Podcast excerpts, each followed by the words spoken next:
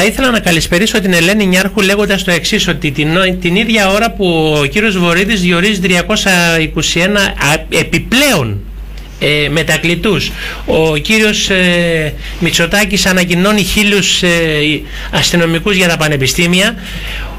Ο γιος Σαμαράς προορίζεται για, για πρόεδρος της, ε, του ΟΠΑΠ Μαζί με την καλησπέρα Ελένη να μας κάνεις και το πρώτο σχόλιο για όλα αυτά τα ωραία πράγματα που συμβαίνουν στην πολιτική σκηνή. Καλησπέρα κύριε Καλαδήμο. Ευχαριστώ πολύ για το κάλεσμα στο σας. Δεν ξέρω πώς μπορεί κάποιος να σχολιάσει όλα αυτά που ακούμε. Δηλαδή πραγματικά δεν υπάρχουν θέσεις εργασίας για όλους τους Έλληνες πολίτες. Καλούμαστε να διαχειριστούμε τη ζωή μας χωρίς χρήματα και δεν νοιάζει κανένα να μπορούμε να τα απεξέλθουμε σε αυτό, αν μπορούμε να ζήσουμε, να επιβιώσουμε και με μια αξιοπρέπεια τέλος πάντων ως άνθρωποι. Και τελικά συνεχώς ανακοινώνονται θέσεις που δίνονται σε γιους, σε χώρες, σε κουμπάρους. Και υπάρχει γενικά μια διαχείριση των θέσεων και του χρήματος τόσο φανερή πλέον, δεν μπορούν να το κρύψουν και δεν νομίζω ότι τους ενδιαφέρει κιόλας, γιατί πατάνε πάνω στην ανέχειά μας. Και τι έγινε αν βάλει το γιο του πρόεδρο στην ΟΠΑΠ; Και λεφτά θα παίρνει χωρίς να κάνει τίποτα και θα ελέγχουν και τον ΟΠΑΠ. Στο πρώτο κομμάτι της εκπομπής, ε, κυρία Νιάρχο, έλεγα ότι ε, δεν υπάρχουν αξιότεροι άνθρωποι για τη θέση αυτήν. Δηλαδή τόσο πολύ άξιος είναι ο Υιός Σαμαράς ε, για τη θέση αυτή. Τον προορίζουν για αυτή τη θέση ή μήπως είναι κάποιο λιγμένο γραμμάτιο το οποίο πρέπει να πληρωθεί; Σίγουρα όλες αυτές οι σχέσεις είναι πελατειακές σχέσεις των πολιτικών με όλες τις ε, επιχειρήσεις, με όλες τις ε, με όλα, με όλα τα κράτη τα οποία συνεργάζονται μεταξύ τους με μόνο σκοπό μεταξύ τους να μοιράζουν θέσεις και χρήμα όπως προείπα και να προσπαθούν μέσα από αυτή τη διαδικασία ταυτόχρονα να ελέγχουν και τις δικές μας τις ζωές γιατί αν μη τι άλλο όλες αυτές οι εταιρείες στις οποίες όλοι αυτοί κάθονται με, κάποιο μεγάλο, με κάποια μεγάλη θέση όπως του Προέδρου ή του Διευθύνου Συμβούλου ε, πολλές φορές παίρνουν και επιδόματα, δεν χρειάζεται καν να έχουν κάποια, σχέση, κάποια θέση ειδική, διοικητική δηλαδή και μπορούν μέσα από αυτή τη διαδικασία να ελέγχουν και τις αποφάσεις που θα πάρει η εκάστοτε εταιρεία και φυσικά όλες αυτές οι εταιρείες έχουν άμεση σχέση με τον άνθρωπο και τον πολίτη γιατί και ο ΠΑΠ είναι μία από αυτές. Και μάλιστα είναι μονοπόλιο. δεν άκουσα. Και μάλιστα είναι μονοπόλιο. Φυσικά είναι μονοπόλιο, γιατί αν δεν ήταν μονοπόλιο θα υπήρχε και κάποιος άλλος που θα μπορούσε να κάνει κάτι διαφορετικό και θα φαινόταν η διαφορά. Εδώ δεν θέλουμε να φανεί τίποτα, θέλουμε απλά να επιβάλλουμε αυτό που έχουμε σκεφτεί και που έχουμε προδιαγράψει για το δικό μας συμφέρον και για τη διαχείριση των πολιτών. Είναι στην... Ε, πρόσφατα μιλήσανε και για το σκάνδαλο Νοβάρτης πάλι. Ε, τι θα θέλατε να δηλώσετε για αυτά όλα τα σκάνδαλα, τα μεγάλα, τα τεράστια; Γιατί αυτά τα σκάνδαλα όσο και να περνάει ο χρόνος είναι τόσες μεγάλες οι πληγές που δεν κλείνουν εύκολα. Δεν νομίζω ότι ενδιαφέρει κανένα να κλείσουν αυτές τις πληγές. Το μόνο που τους ενδιαφέρει είναι να ανοίξουν καινούργιες, γιατί μέσα από τη δημιουργία νέων πληγών των πολιτών, εκείνοι μπορούν να κερδίζουν εις βάρος μας και να αυξάνουν τα χρήματά τους, να αυξάνουν τις καταθέσεις τους, να παίρνουν άλλο ένα σπίτι, να πάρουν άλλο ένα κότερο και πραγματικά δεν μπορώ να καταλάβω έναν άνθρωπο τι τον εξυπηρετεί όλος αυτός ο πλούτος, δεν είναι συσσωρευμένος σε εκείνον και για ποιο λόγο; Και να τον διαχειριστεί πώς; Και να τον κάνει τι. Λες και μπορεί κάποιος που έχει 15 σπίτια να μένει καθόλου στα 15 σπίτια ή μπορεί μέσα στον χρόνο να πάει και στα 15 σπίτια. Είναι απορίας άξιο αυτό, όντως, Ελένη, και είναι μια καινούργια παράμετρος ε, την οποία θέτει στην κουβέντα. Δεν την έχω σκεφτεί ποτέ και θα ήθελα να έτσι ένα σχόλιο επάνω σε αυτό. Δηλαδή, πώς θεωρείς ότι είναι καλύτερα μια δομημένη κοινωνία, πιο ανθρώπινη, πιο αξιακή; Η πολιτεία θα πρέπει να είναι προς τους πολίτες της να τους συμπεριφέρεται το ίδιο ακριβώς, να τους δίνει τις ίδιες ευκαιρίες και όλοι οι άνθρωποι απέναντι στους νόμους και στη δομή της, της πολιτείας να είναι ίσοι. Δεν μπορεί να υπάρξει κάτι διαφορετικό. Δεν καταλαβαίνω για ποιο λόγο κάποιοι να έχουν ιδιαίτερα προνόμια, όπως το επειδή είμαι γιος ε, του Πρωθυπουργού, θα πρέπει οπωσδήποτε να με βάλουν σε μια θέση με έναν πολύ μεγάλο μισθό για να περνάω καλά και να μην χρειάζεται να δουλέψω ούτε εγώ. Όπως έκανε και ο πατέρας μου, όπως έκανε και ο παππούς μου και ο προπάπους μου. Γιατί ουσιαστικά έτσι το πάνε πλέον στην Ελλάδα και σε όλο τον πλανήτη. Όλες είναι οικογενειοκρατούμενα τα κόμματα και αυτοί που διαχειρίζονται την εξουσία. Λέτε κυρία Νιάρχο ότι δεν είναι αποκλειστικά και μόνο φαινόμενο της ελληνικής ε, της Ελλάδος αυτό; Είναι γενικά, είναι παγκόσμιο το θέμα θεωρείς; Φυσικά γιατί οι άνθρωποι υπάρχουν παντού σε όλο τον πλανήτη και φυσικά υπάρχουν κάποιοι που θέλουν να τους διαχειριστούν και να παίρνουν τον μόξο τους και τον πλούτο που παράγουν για να μπορούν εκείνοι να ζουν παρασιτικά από εμάς όλους τους ανθρώπους και φυσικά είναι παγκόσμιο φαινόμενο γιατί το άλλως η οικονομία είναι στημένη σε παγκόσμιο επίπεδο. Όλα περνάνε μέσα από το χρηματιστήριο. Όλα έχουν μια συγκεκριμένη τιμή. Το χρηματιστήριο λειτουργεί με βάση το δολάριο και όλοι έχουν να συνυπολογίσουν τα χρήματά τους και την αξία τους και τις συναλλαγές τους με βάση αυτό. Και όλο αυτό έχει στηθεί σε παγκόσμιο επίπεδο γιατί δεν γίνεται κάποιος να διαφέρει. Θα φανεί διαφορά όπως είπαμε και πριν. Εδώ πρέπει να είμαστε όλοι το ίδιο για να κοιμόμαστε και να είμαστε στη λύση. Βέβαια, εντάξει, υπάρχουν κάποιοι που έχουν έτσι τα τελευταία χρόνια και έχουν εξυπνήσει τον κόσμο. Θεωρώ πως όλοι γνωρίζουν τον Αρτέμι το Σόρα, που έχει κάνει τεράστιες προσπάθειες για να καταθέσει χρήματα υπέρ της ελληνικής κυριαρχής δημοκρατίας, χρήματα δικά μας, που απλά τα κατέθεσε με τέτοιο τρόπο για να τα διασφαλίσει από την χρήση την κακή και την κρυφή ενδεχομένως που θα κάνανε εις βάρος μας και φυσικά την τεράστια γνώση που μας έχει δώσει μέσα από το site της εταιρικής γραφής που είναι www.εταιρικήγραφή.gr που εκεί πραγματικά συνειδητοποιείς πώς είσαι ως άνθρωπος, τι δυνατότητες έχεις, για ποιο λόγο έχεις έρθει εδώ, την ιστορία σου, τον πολιτισμό σου, γιατί ουσιαστικά άμα δεν ξέρεις ποιος είσαι, τι έχεις κάνει στο παρελθόν ως άνθρωπος, δεν μπορείς καθόλου να εκτιμήσεις ούτε αυτό που έχεις, ούτε αυτό που σου έχει δοθεί τόσα χρόνια απλόχερα από τους προγόνους σου. Και που πρέπει εσύ να το διαφυλάξεις και να το κάνεις χρήση για την καλύτερη διαχείριση και δικαιότερη διαχείριση του παρόντος σου και να το παραδώσεις και στο μέλλον στους επόμενους, στις επόμενες γενιές.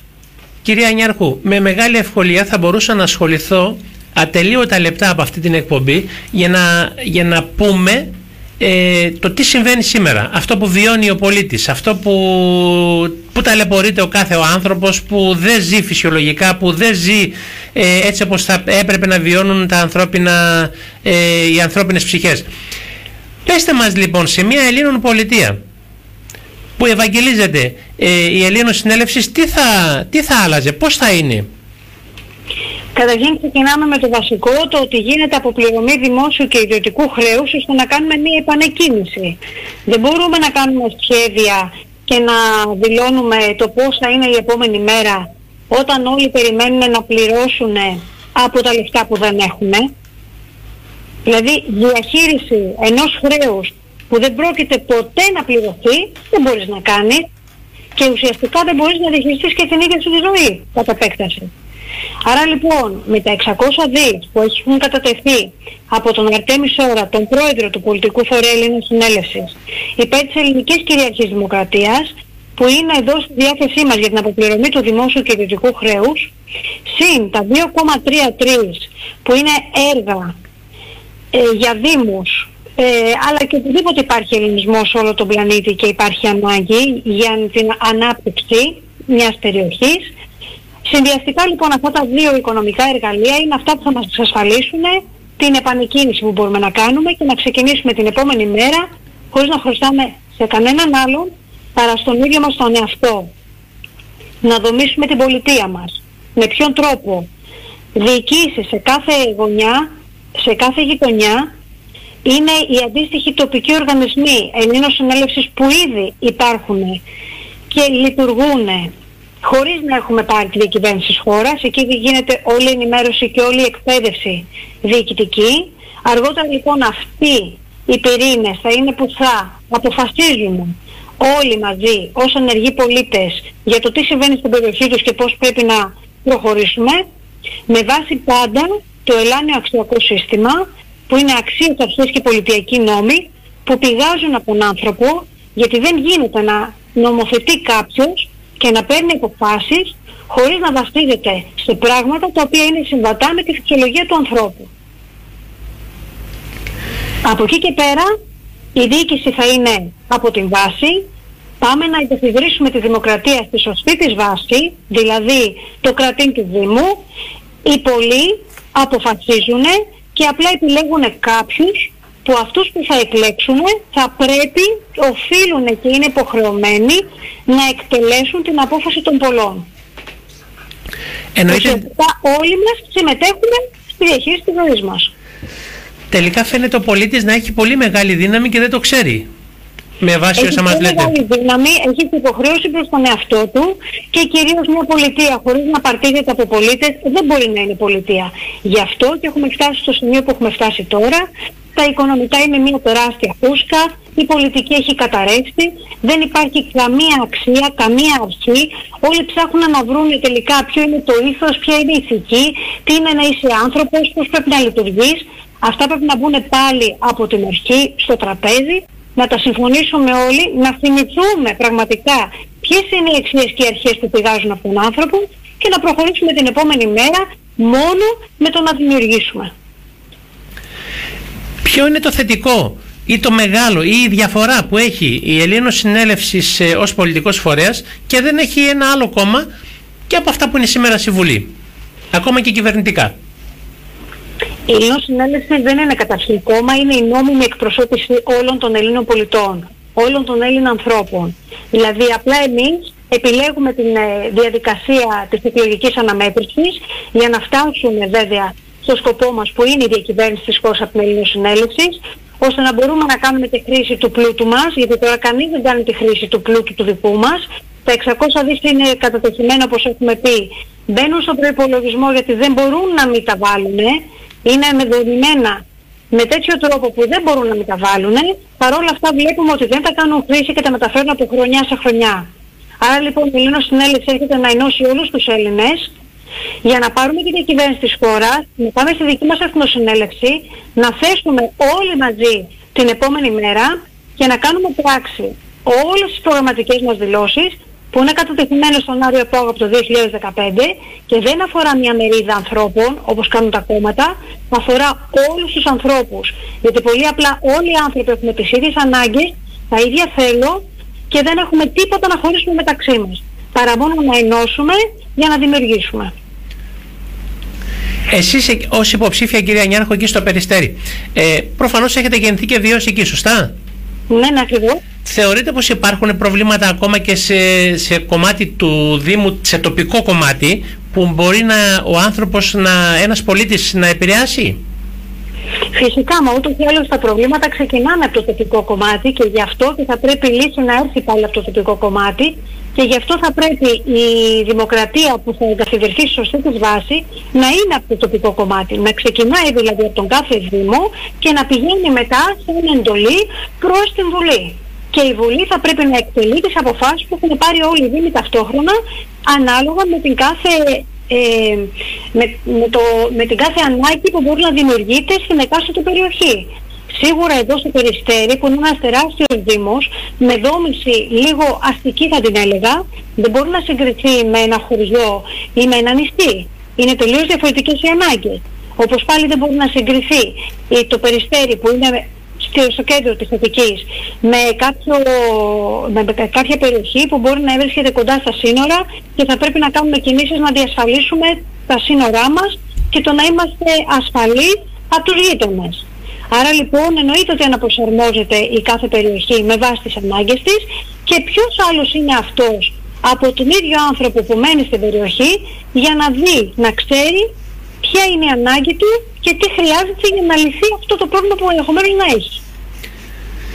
Τι θα έλεγατε σε κάθε πολίτη ξεχωριστά για να ξεκινήσει και να, και να ενεργοποιηθεί ούτως ώστε να φτάσει σε ένα επίπεδο να διαχειρίζεται ο ίδιος τα προβλήματά του; Αυτό που χρειάζεται είναι η γνώση, γιατί η γνώση μπορεί να μας δώσει δύναμη και να μας κάνει να καταλάβουμε ότι είμαστε άξιοι να διαχειριστούμε τη ζωή μας μέσα από την πολιτική. Γιατί όπως διαχειριζόμαστε την καθημερινότητά μας, την οικογένειά μας, τα παιδιά μας, τους φίλους μας, τους γονείς μας, ακριβώς και έτσι μπορούμε να διαχειριστούμε και όλη τη χώρα μέσα από την ε, πολιτική μας δράση. Δεν έχει καμία διαφορά. Είμαστε σε, στη χειρότερη κατάσταση της ιστορίας ως άνθρωποι όλο αυτό που βιώνουμε και καταφέρνουμε και επιβιώνουμε. Φανταστείτε λοιπόν πόσο εύκολο είναι να διαχειριστούμε τη ζωή μας μέσα από ένα δομημένο σύστημα όπως είναι της Ελλήνων Συνέλευσης ενώ τώρα επιβιώνουμε σε όλη αυτή την κατάσταση η οποία είναι αναρχή ουσιαστικά.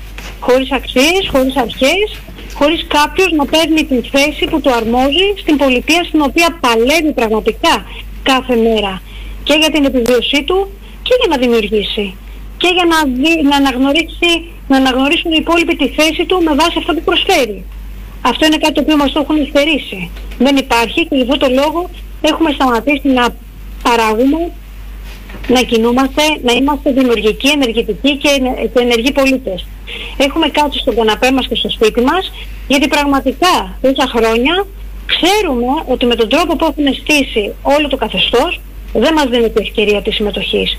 Δεν υπήρχε περίπτωση ποτέ στο παρελθόν κάποιο κόμμα να δώσει τη δυνατότητα σε έναν πολίτη που δεν τον γνωρίζει κανείς, δεν τον έχει προτείνει κανείς και δεν μπορεί πώς να τον προτείνει δηλαδή που δεν υπάρχουν ούτε καν πυρήνες που να αποφασίζουν για τη διοίκηση των ε, κομμάτων όπως έχουμε στην Ελληνοσυνέλευση τους τοπικούς οργανισμούς, που μέσα από αυτούς βγαίνουν οι υποψήφοι, βγαίνουν οι διοικήσεις, όλοι μας δηλαδή συναποφασίζουμε και προτείνουμε ανθρώπους που τους γνωρίζουμε στην καθημερινότητά μας και ξέρουμε ποιος είναι ο πιο ικανός για ποια θέση.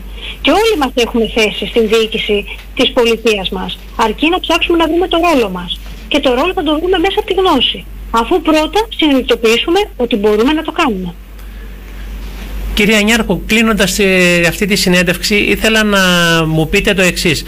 Σε μια αυριανή Ελλήνων πολιτεία, έτσι όπως μας ε, έχετε πει λίγα πράγματα τώρα και έτσι όπως έχουμε ακούσει και από όλα όσα δηλώνονται από διάφορους βουλευτές υποψηφίους ε, με την Ελλήνων Συνέλευσης, ο άνθρωπος θα έχει πραγματικά, θα είναι πραγματικά στο επίκεντρο ή απλά το λέμε μέχρι να πάρουμε την εξουσία, τη διακυβέρνηση δηλαδή του τόπου; Ε, ο άνθρωπος είναι ήδη στο επίκεντρο, γιατί με βάση τα καταστατικά της Ελλήνων Συνέλευσης, που είναι ο τρόπος που λειτουργούν οι τοπικοί οργανισμοί που υπάρχουν ήδη σε πολλούς δήμους στην Ελλάδα, ήδη είναι ανθρωποκεντρικός οργανισμός και λειτουργεί με βάση τον άνθρωπο, αφού όλοι μας καλούμαστε να συμμετέχουμε, να παίρνουμε τις αποφάσεις για την διοίκηση του τοπικού μας οργανισμού και ολόκληρου του οργανισμού Συνέλευτης.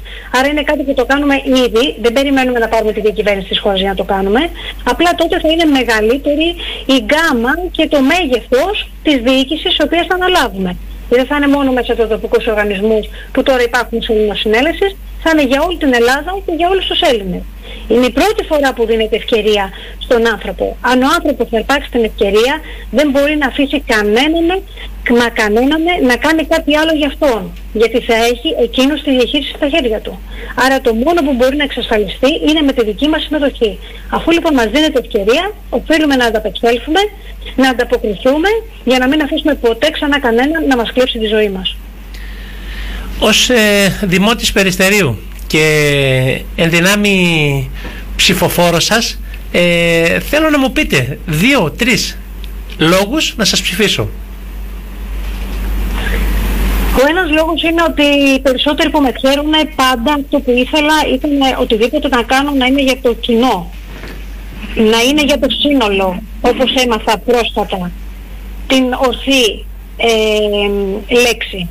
Άρα λοιπόν δεν λειτουργούμε ατομικά, λειτουργούμε συλλογικά. Γιατί ο άνθρωπος σε αυτόν τον κόσμο δεν έχει έρθει μόνος του, είναι κοινωνικό όν, δεν μπορεί να είναι ο διπλανός μου άρρωστος, δεν μπορεί ο διπλανός μου να πεινάει και να υποφέρει και εγώ να είμαι καλά. Αυτό δεν μπορεί να γίνει. Και το βλέπουμε και το ζούμε και ήδη το έχουμε θεωρώ καταλάβει όλοι μας. Ο πρώτος λόγος λοιπόν είναι αυτός. Ο δεύτερος λόγος είναι ότι δεν έχω καμία διάθεση να πάρω καμία θέση και να κάτσω εκεί, σε αυτή τη θέση, παρά μόνο εάν αυτό μου ζητηθεί και είμαι απαραίτητη. Είμαι διατεθειμένη να κάνω στην άκρη για οποιονδήποτε θα είναι πιο άξιος από μένα για να μπορέσει να διαχειριστεί τη ζωή μου, γιατί ο στόχος και αυτό που με ενδιαφέρει είναι να έχω μια ποιοτική ζωή όπως ακριβώς μου αρμόζει ως, άνθρωπος. Αν λοιπόν δεν είμαι εγώ η κατάλληλη για να το πράξω αυτό για μένα και τους γύρω μου, πολύ ευχαρίστως να έρθει κάποιος άλλος και να το κάνει για μένα. Εγώ σίγουρα θα βρω μια άλλη θέση και έναν άλλο ρόλο στην Συνέλευσης και στην Πολιτεία γιατί όλοι είμαστε απαραίτητοι και χρήσιμοι. Η γνώση είναι εδώ, εγώ είμαι διατεθειμένη να δώσω τη γνώση στον οποιονδήποτε θέλει και να το βοηθήσω να βρει τον ρόλο του και το τι θα κάνει και τώρα μέχρι να πάρουμε τη διακυβέρνηση της χώρας στα χέρια μας αλλά και αργότερα όλοι μαζί στην Πολιτεία ήταν η Νιάρχο Ελένη, υποψήφια με την Ελλήνων Συνέλευσης στο Β' Δυτικό Τομέα Αττικής. Ευχαριστούμε πολύ Ελένη. Σας ευχαριστώ και εγώ.